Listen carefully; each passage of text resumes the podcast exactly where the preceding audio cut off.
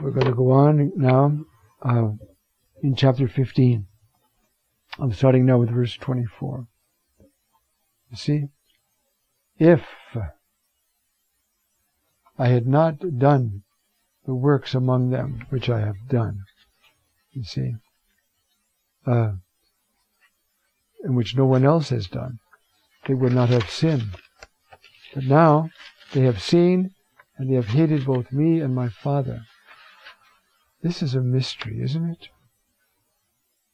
Even today, when once again the Lord is stirring up signs and wonders, how many very beautiful, holy, non show off people are doing signs and wonders, healing people from the from blindness, from paralysis, from cancer, and preaching the good news in a way that's power. You see? This is what's going on right now. These are the works of Jesus done in an apostolic way. Remember what Paul says there in 2 Corinthians chapter 12? Have I not shown you all the signs that mark an apostle? Signs and wonders and deeds of power done in great patience, in great perseverance. Those are the signs of an apostle. Not the signs of a nut or a circus uh, fella. Why? Because it's mercy poured out, healing from blindness, from cancer, from so that they know there's a living God among us. Because why? Because they haven't, their grandfathers stopped practicing the faith. Or for some, they never heard of God at all. There are places in this country like Bedford Stuyvesant where the life is such, the family life is such, that the very concept of father has been lost. Somebody generates these children, but there's no fathers. How are they going to get to know the Father? Through the smile and love of someone and seeing his kindness, maybe because their aunt gets healed of blind, gets healed of blindness. It must be a God. Look what he did, and, and it's so nice of him to do that. I'm going to find out who he is. I don't know why this story comes back to me. Um, there was a young Jewish fellow in Jerusalem, and his father was dying. And he was standing next to his dying, dying father, and he said, Jesus, if you're real, give my father back his life. Right at that moment, the man was completely healed. So he knew Jesus was real, and he became a Christian. That's what signs and wonders are for. They are the signs that, that designate, point out an apostle. They can be signs of in, you know, interior conversion, but the outside ones help a lot. Healing, exorcism, deliverance, prophecy. That's why they're there. All right. So, if I had not done the works among them which no one else has done, they would not have sinned. But now they have seen, and they have hated both me and my Father. How can you do that? Do you realize how we could all do it? How hard you have to be to see a man heal your uncle and harden your heart against him. Why? Do you see what a grip Satan can have on a heart? I will not give up my sin or my darkness.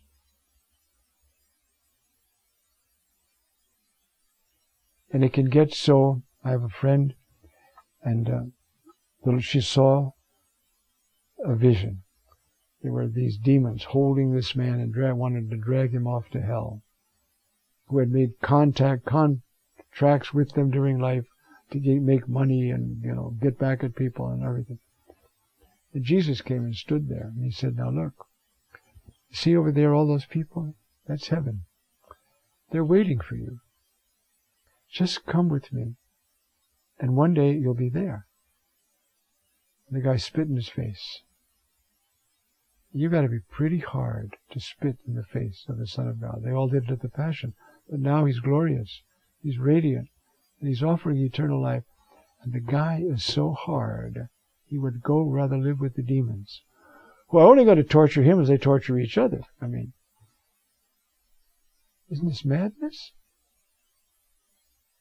It's frightening. And that's the purpose of this, you see. But now that they have seen and they have hated both me and my Father, you see, now they've, so that they're hard. So that there might be fulfilled the word written in their own law, they hated me without reason. It comes from Isaiah 15. They're hating me with no reason to hate me, as they did uh, in that text in Isaiah. You see, that's unintelligible. Evil is always unintelligible.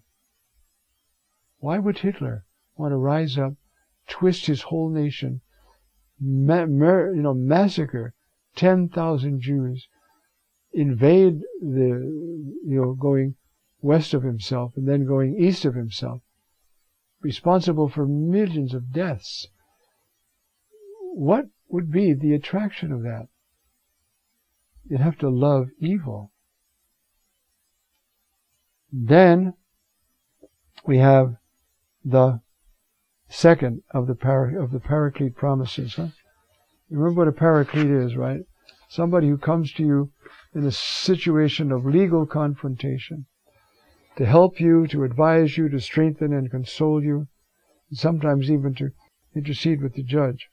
But this, the, the, the Christian is a beggar on trial, witnessing to what Christ has done for him. And the perfect example is the blind man in John 9, which we've already looked at, right?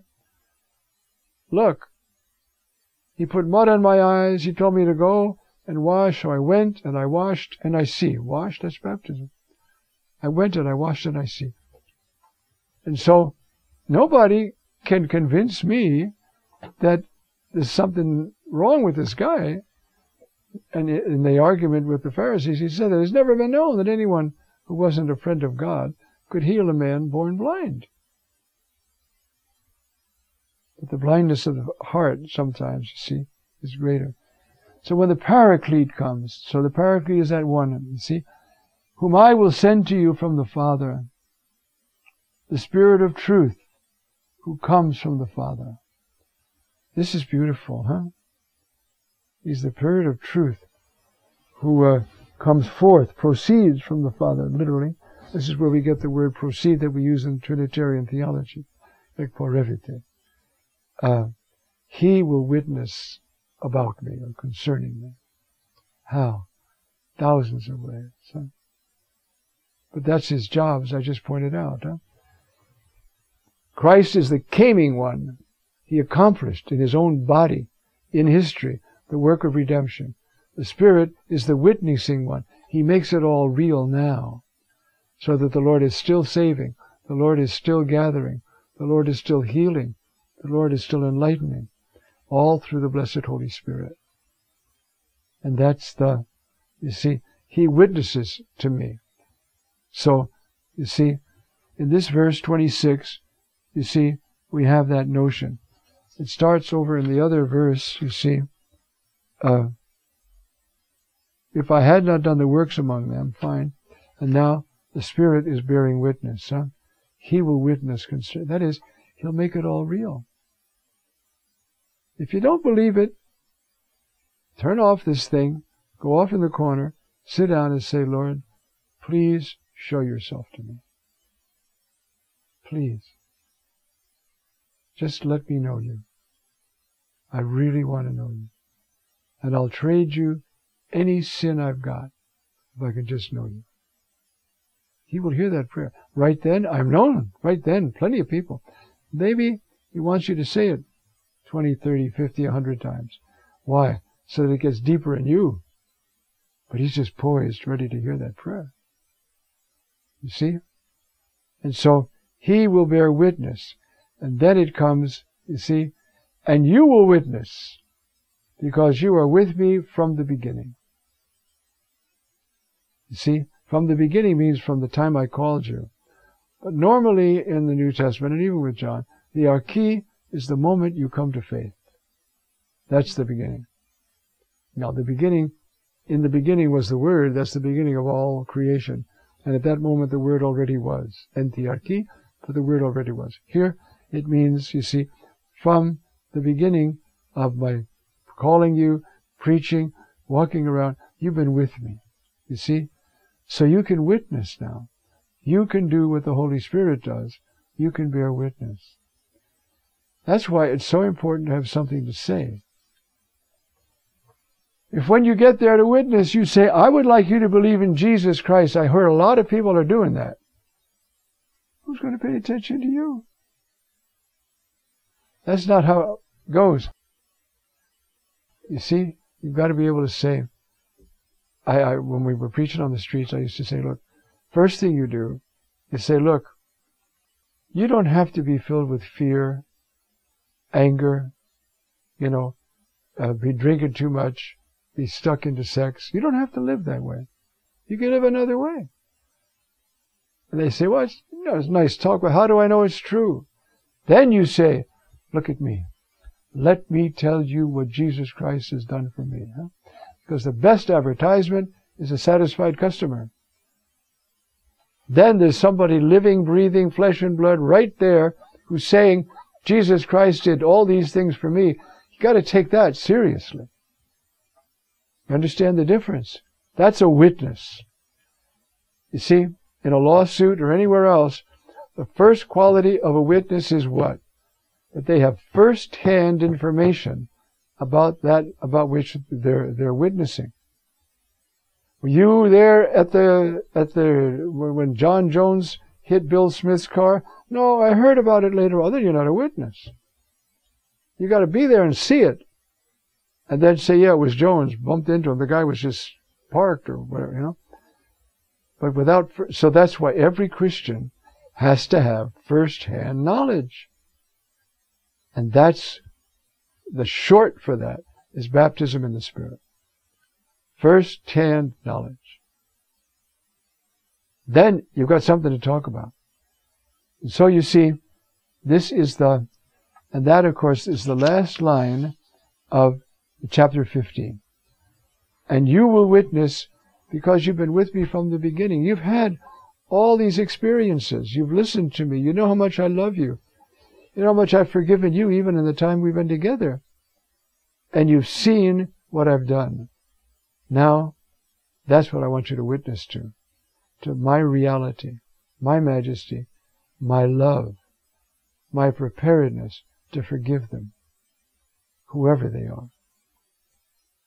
So important. It comes to my mind is this, you know, thinking of one area where it's very important is prison ministry. You know, guys there in jail, you know, not when he's going to get out and feels lousy, but uh, you can't go in and say, I hear there's a Savior. Well, I hear there isn't. You know, that means nothing. That is why this whole text in chapter 15, you see, is about uh, the reality. I have called you, I have appointed you to bear fruit and fruit that will last.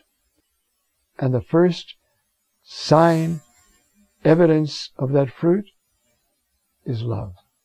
Love each other. If you love each other, first place, You'll be living in an environment which gives you confidence to go out and preach to anybody. But deeper than that, if you're loving them, you're loving me.